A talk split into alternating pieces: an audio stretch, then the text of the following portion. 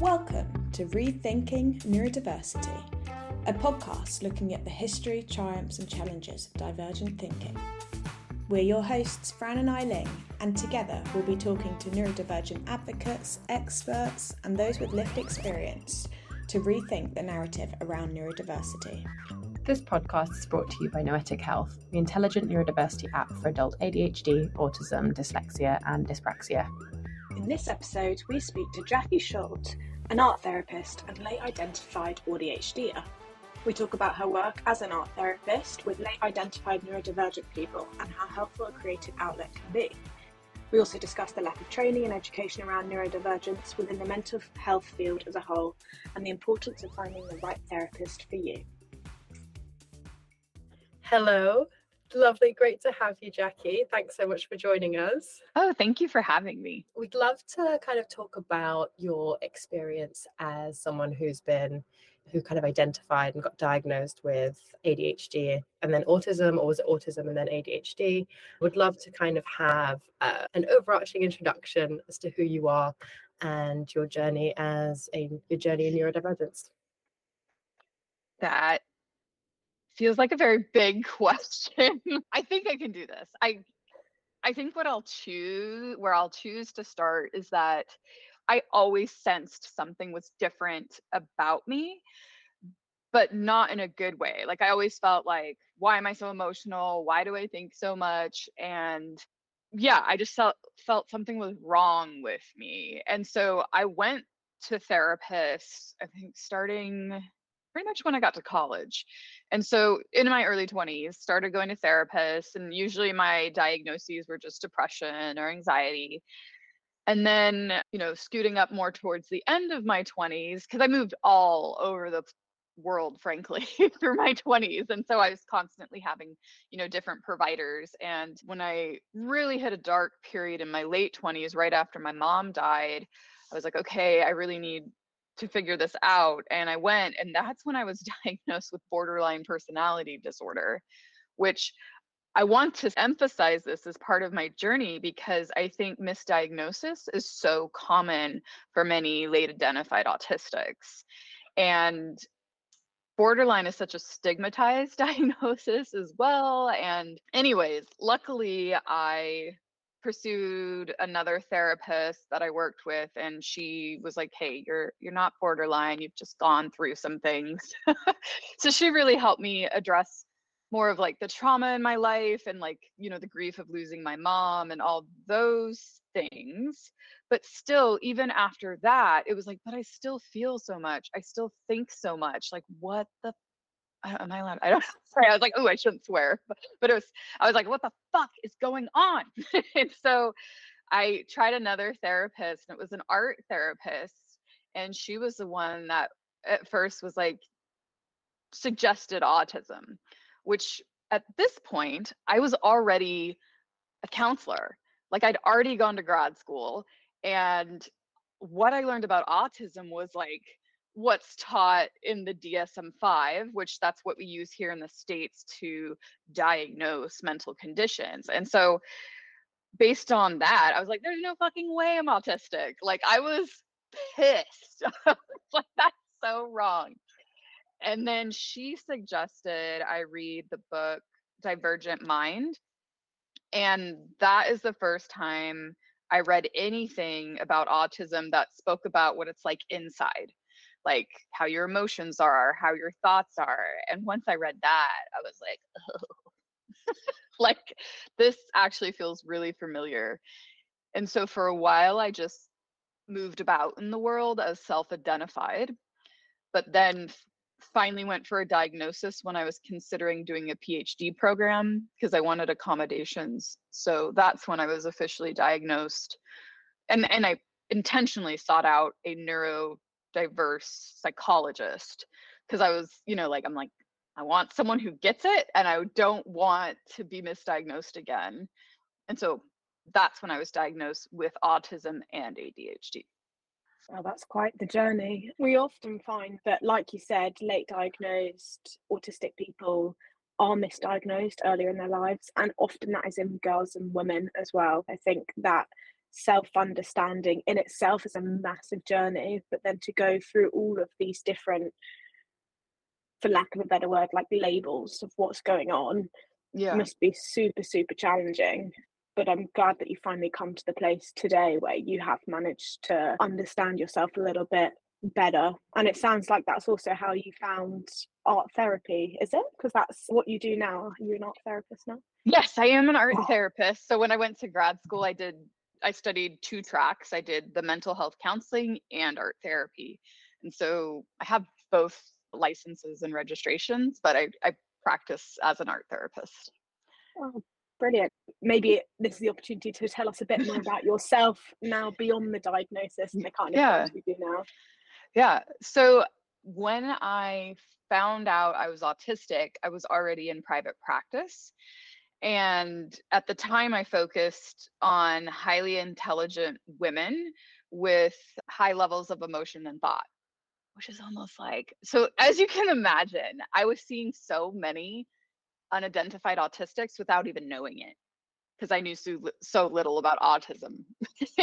so, it I don't know, it just all feels so synchronistic that then I found out I was autistic and I was already surrounded by so many without realizing it. So it felt like a very natural transition when I started to openly market for my business that, hey, I work with newly identified autistics. Because it was kind of like I'd been doing that all along without realizing it. And I, yeah, sorry, I just had 20 thoughts at once right there, but I will, I will pause there. I can totally relate to suddenly having like an in overload of like so many different thoughts and wanting to say so many different things. And then there's like Yeah. a traffic jam in your brain, and it's like it's just nothing, nothing moves, nothing comes out. It's like. Mm-hmm. I have lots of thoughts right now, but I am saying nothing because not one of them can squeeze out fast enough. Yeah, or like clear enough comes out all garbled. and then like three thoughts come kind of come out at the same time, and it's like blah blah. Yeah. so, I've also got like five different questions.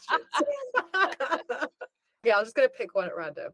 So, can you tell us more about the art therapy that you do with your clients hmm. and the kind of advice and guidance that you give them? I'm actually quite new to art therapy. I don't really know much about it other than like what assumptions I can make about it. So, would love to just kind of learn more. yes. So the way I practice right now, because there's a million ways to practice art therapy, but what I do right now is I only see my clients once a month. And so usually they come to me with some specific concerns, like I want to understand my autistic self better, or I want to be able to talk to others about my autism better. Like they, there's a whole host of things, and I have like a questionnaire for people. So what we do in session is some art to kind of talk about where they're at and help them fully articulate that. But then the exciting part is I give them art things to do, like one art activity a week that they can really dive into some of the topics. So, for instance, I had someone who was really needing more rest in their life. And so I had them get a stack of magazines and just rip out any image that spoke of rest to them. And then at the end, I said I wanted them to just lay them all out and make a collage.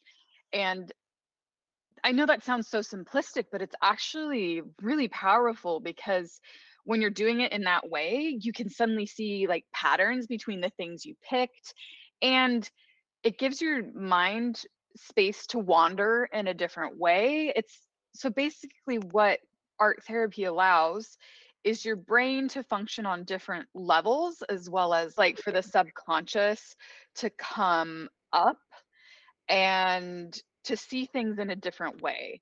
Like again, this is one of those moments I'm having like 20 thoughts about all the benefits of art therapy, but so then what happens is when we come back together the next month we kind of dive into their art and i ask questions and i give them even more insights. And we also talk about the process. And this is something people don't realize about art therapy is that it's not just about the end product. In fact i'm far more interested in the process of making it.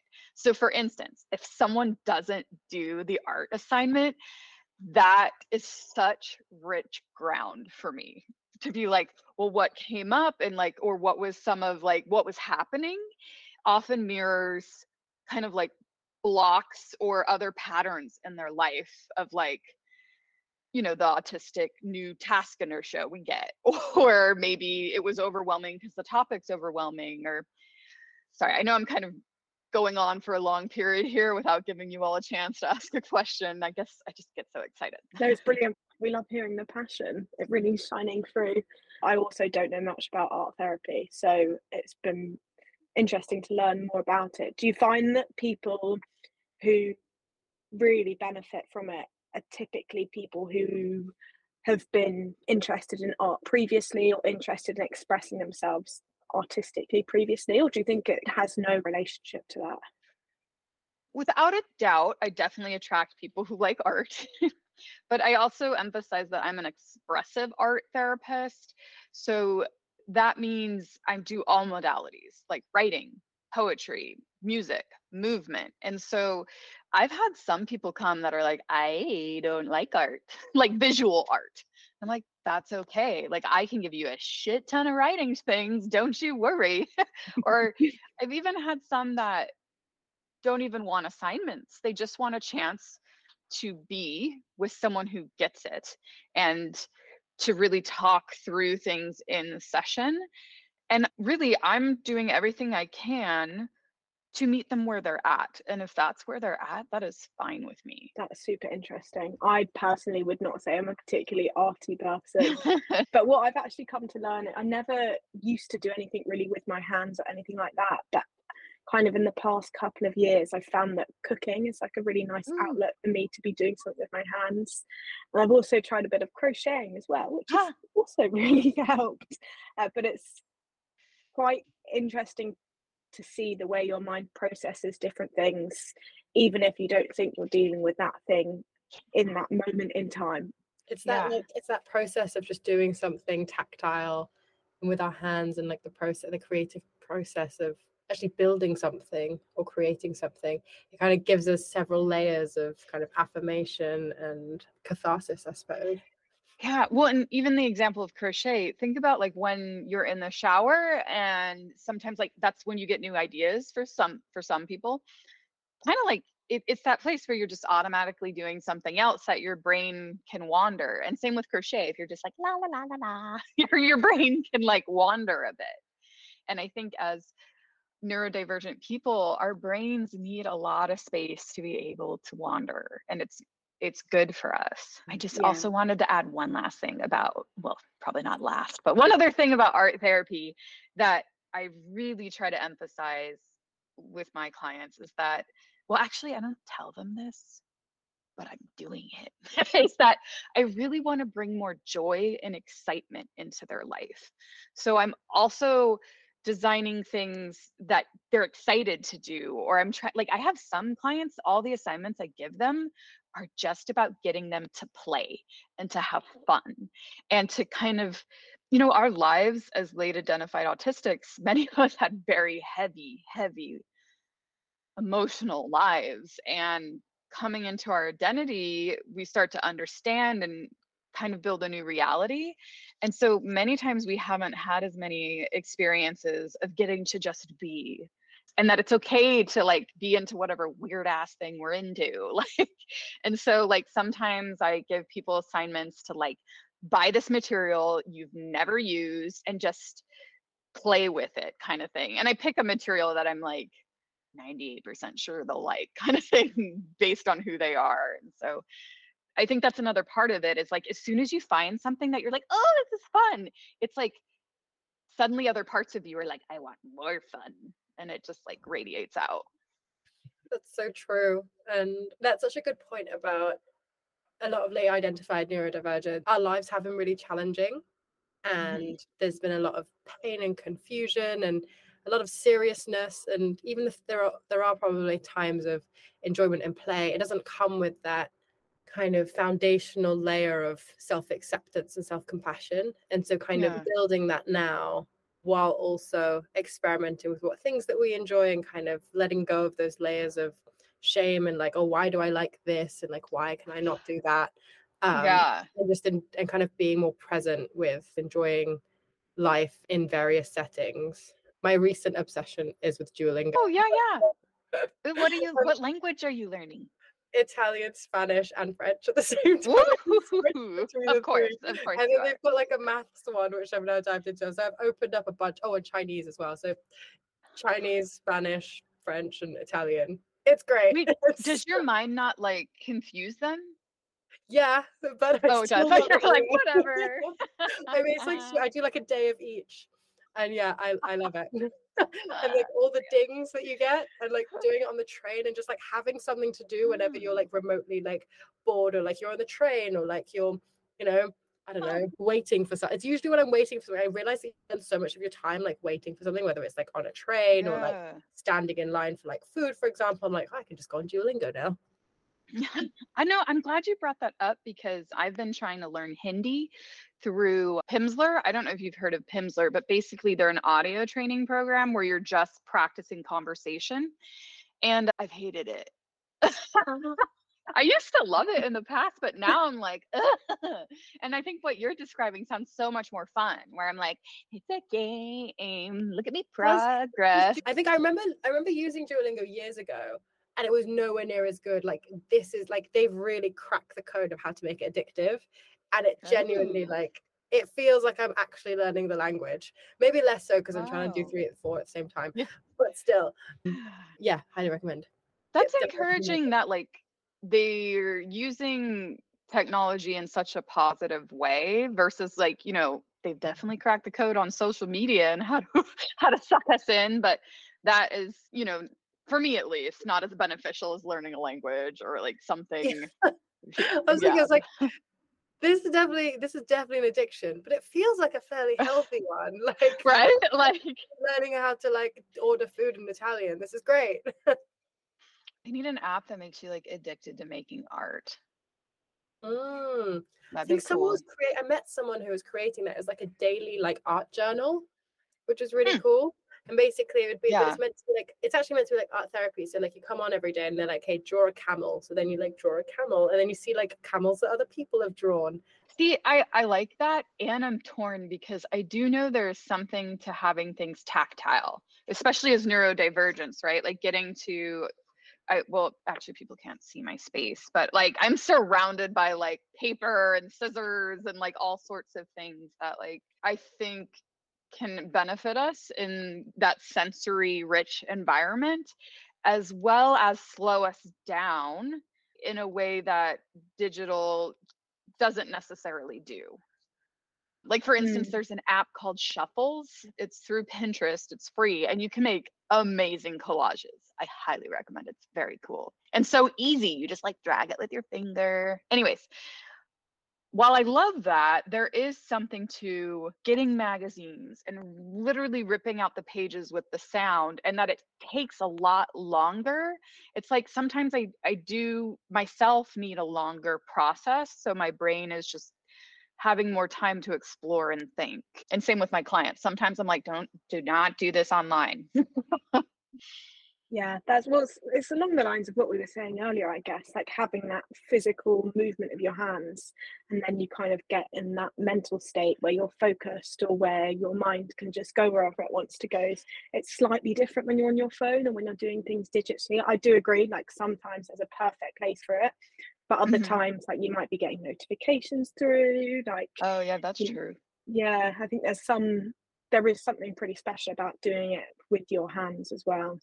And one thing I wanted to jump back to what you were talking about about making the art therapy fun. I felt like that was such an important thing because so often therapy is associated with trauma and difficult times and thinking about your struggles and your difficulties in your past etc etc so it's really special that you've managed to create an environment where people can enjoy themselves and it's like a positive experience in discovering who you are and what works for you Yeah. And as I'm sure we all know, like trauma work has its place and is necessary at times. It's just Mm-hmm. not the work I'm doing. So for instance, I do turn away clients that like are like, hey, I really want to like get in depth to this past pain. And like someone like that really does need someone who can meet with them weekly and you know a monthly format where I'm, you know, you don't want to like trauma dive and then like you're on your own for a month. Good luck. so I think too, like the structure of what I'm doing lends itself more to the joy component. Yeah, definitely. And that must be nice for you as well, getting to share that joy with other people and seeing their progress as well. Yeah, I it's so fun after a month to be like, what have they made? and to like see where they're at. And I do think therapy is starting to feel better for me as well. For a long time, debated if I could even remain a therapist because I feel things so deeply and think so deeply as a neurodivergent that my my work does impact me a lot and impacts my energy levels. And so I've had to experiment a lot with what did and didn't work for me. And this is finally the first structure that is feeling like it really works for me. That's really good to hear. And one thing you've mentioned, probably not not so far in the conversation we've had right now, but is how the field of mental health doesn't really train people very well about neurodivergence. So I was wondering whether you could expand a little bit more on that potentially, and kind of oh, your Oh, yeah. experience of that compared to what you were trained. Yeah. Yeah. I mean, I'm in the States, so I can really only speak to what happens in the States through my experience and those of like, I know like a ton of therapists. And so, really, what it is in a master's of counseling or a master's of social work or, you know, those kinds of programs where you're becoming a therapist, you're given a really broad education because it's only two years we can't get into all the conditions. Our classes are re- like you get one class on like diagnosis, and that's all of them. So like the other classes are really broad things, and we don't go in depth with many topics at all. And so, really, all we're learning is what is in the DSM 5. And if we as counselors want to learn more, we have to self educate or get it through the experience at an internship site, which, you know, that's kind of like pick of the draw if you get a good one or not. My experience with autism is perfect. Like, I didn't even know I needed to self educate on autism, kind of like you don't know what you don't know. And so I do like to be very transparent and open about this because people go to therapists thinking you're the expert. And I get it when you're like in such a trauma shocked place as well as like just struggling, you want to be able to like trust that person and give them essentially the power to be like, "Oh my god, please just help me." But a a lot of times they don't actually know that much. And so that's why I always emphasize to really research your therapist and find someone who is specializing in some capacity because in the states there's a lot of general practitioners and what that means is they're like hey i treat everything. I'm like hell you do. Like I'm, I'm sorry but like i'm sure there's many great ones out there but like if they're a generalist and you have a specialized concern i i oh, it's gonna be hard it's gonna be hard I'm like trying to measure my words because i don't want to throw fellow therapists under the bus and i oh that's another point i want to emphasize like i do not blame therapists. Like it is completely the system like the way we're educated as well as then like at least in the states like the standards of how many hours of clients you see and how low the pay is like most therapists i know are exhausted. So there's not like when you have free time you do not want to go and study more on your own. Like it's it's just really hard it is a hard hard profession and i don't think people know that going into it they're like oh i want to help people that's exactly how i was not knowing like holy shit it's going to be draining as fuck and I mean, that's why eventually I decided to start a private practice because I was like, this system doesn't work for me. I need something different. Yeah, definitely. A lot of it is kind of in the expected culture and in the training. And part of that is, like you've mentioned earlier, the DSM 5. Yeah. That is so negatively focused, especially Mhm. on neurodivergent conditions. And part of me understands it because I'm like, it's coming from a medical perspective. And that's how things have been researched in the past. But at the same time, you're ignoring such a huge proportion of what someone experiences who's autistic, what someone experiences who has ADHD, you're ignoring so much of that and just focusing on these very specific, mainly negative experiences, or it's it's described as negative, but it might actually not be negative.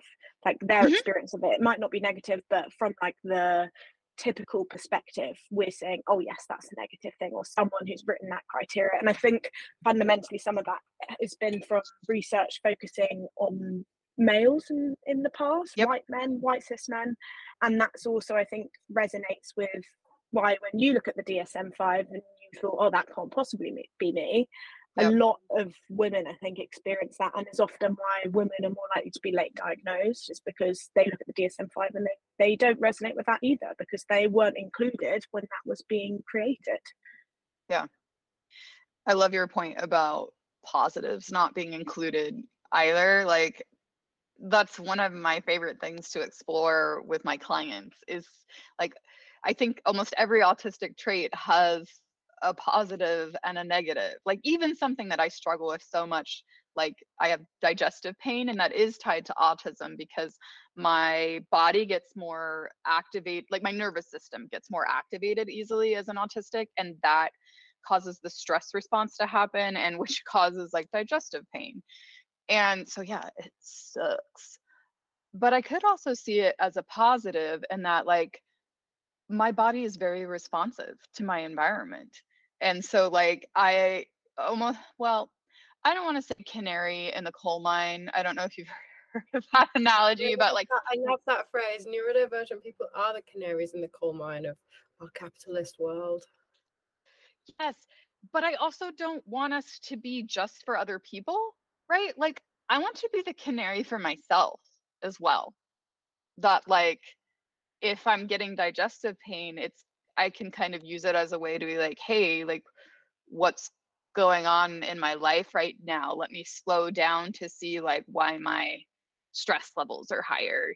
And sometimes those stress things aren't negative. For instance, like, I recently moved across the country and holy oh my god my body was like i had like greater migraines and stomach stuff and like i was really happy to move but it's still a big change and my body interpreted that as stress but it still helped me to slow down. I really did. I took a month long creative sabbatical just be like get a break to rest and just be because i was like my body was just like you need this.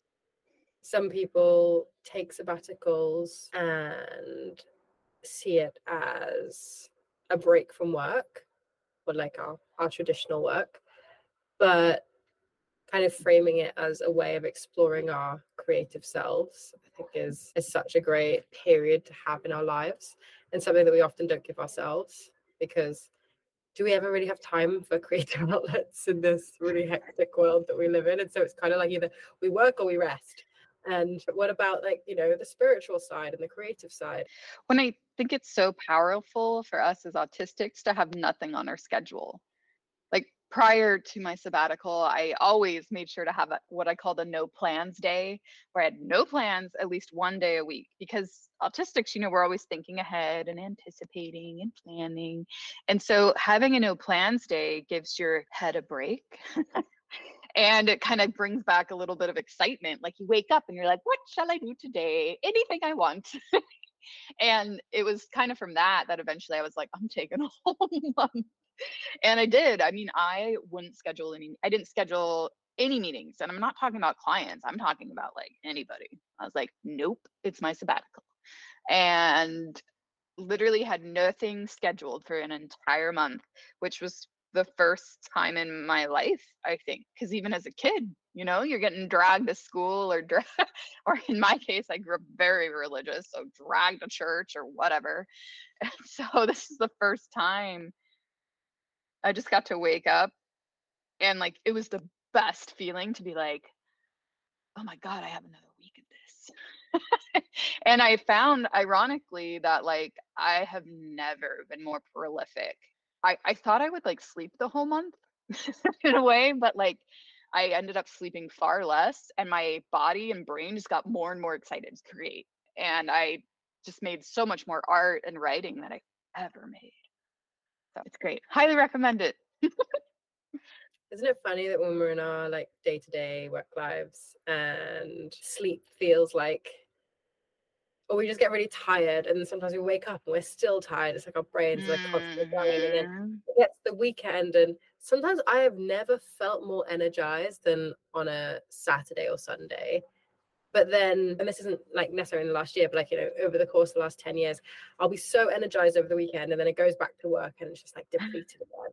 And so Yeah. imagine having like a month break where it's basically a month long weekend. That sounds so ideal.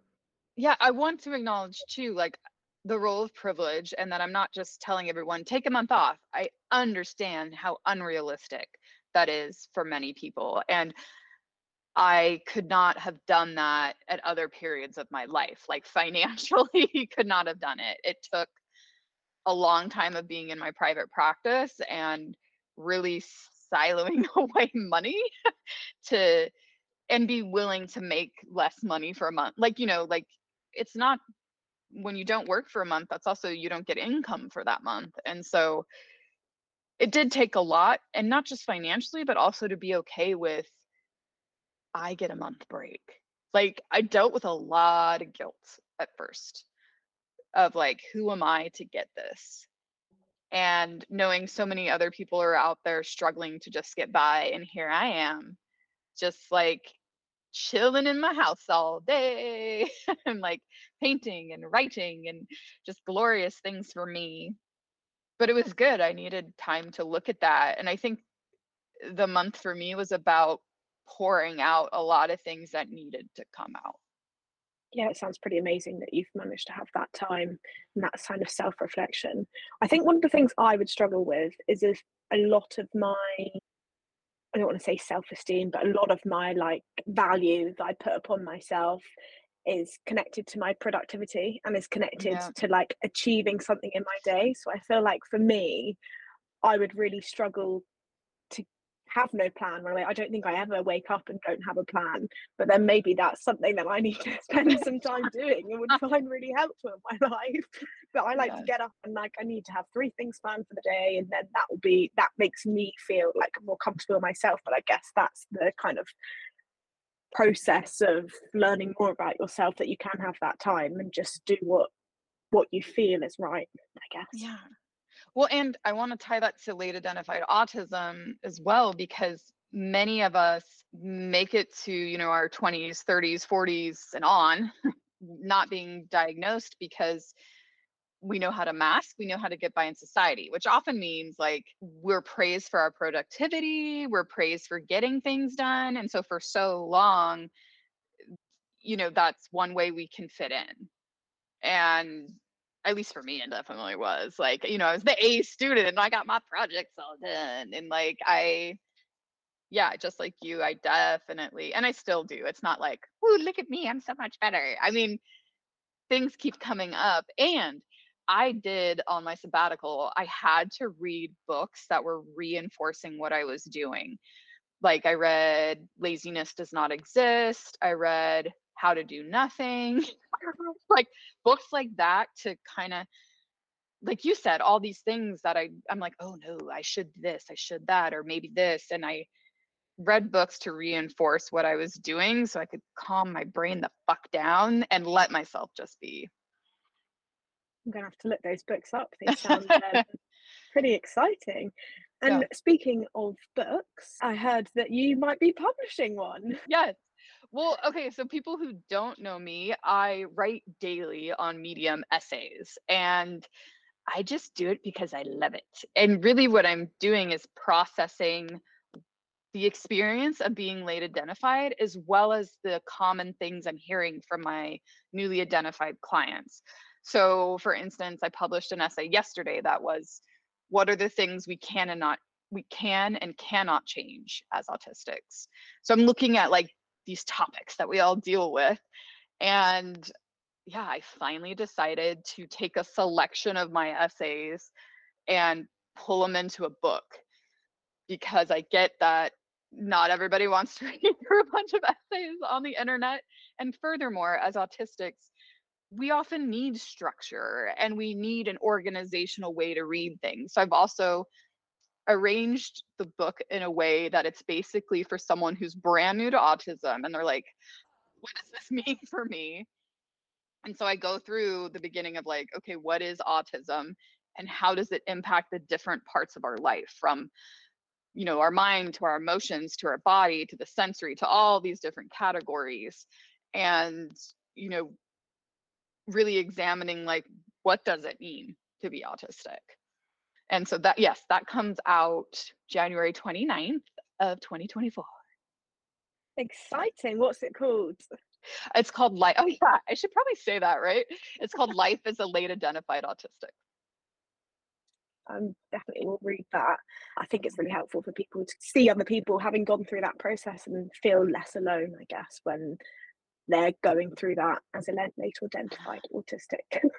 I was just going to say one quick thing about the book in that I have a very specific way that I like reading. Like I like short chapters. I like I like things that like keep me moving. And it was hard to find that when I was newly diagnosed. And so that's also one reason I wanted a book that's like my chapters are like one to three pages. that it's like you can really just like move on through. and I wanted to say one other thing. I am working with an editor who's also autistic. I have uh, Vanessa Plester. I love her. And it makes such a difference to have someone who's autistic reviewing my work, who already gets what it means and can like help me make sure my messages are coming through. And I just want, I'm not plugging anything here. I'm just saying to my fellow autistics out there, it makes such a difference to work with someone who gets it.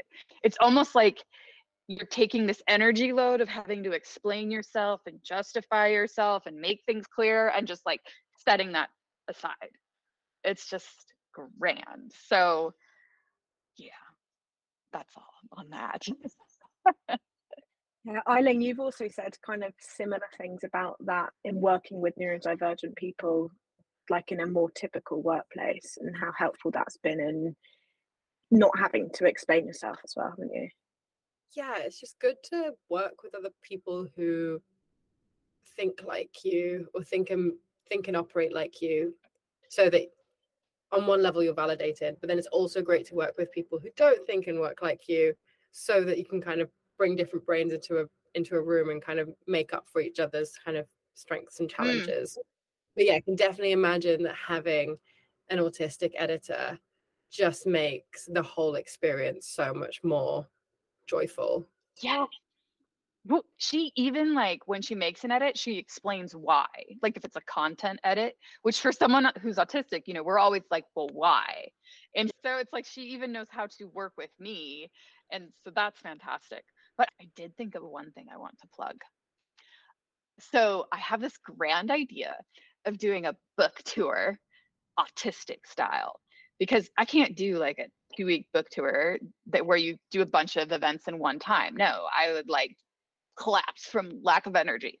So I'm making all of 2024 my book tour in a slow, casual way where like do a neuro-inclusive book tour.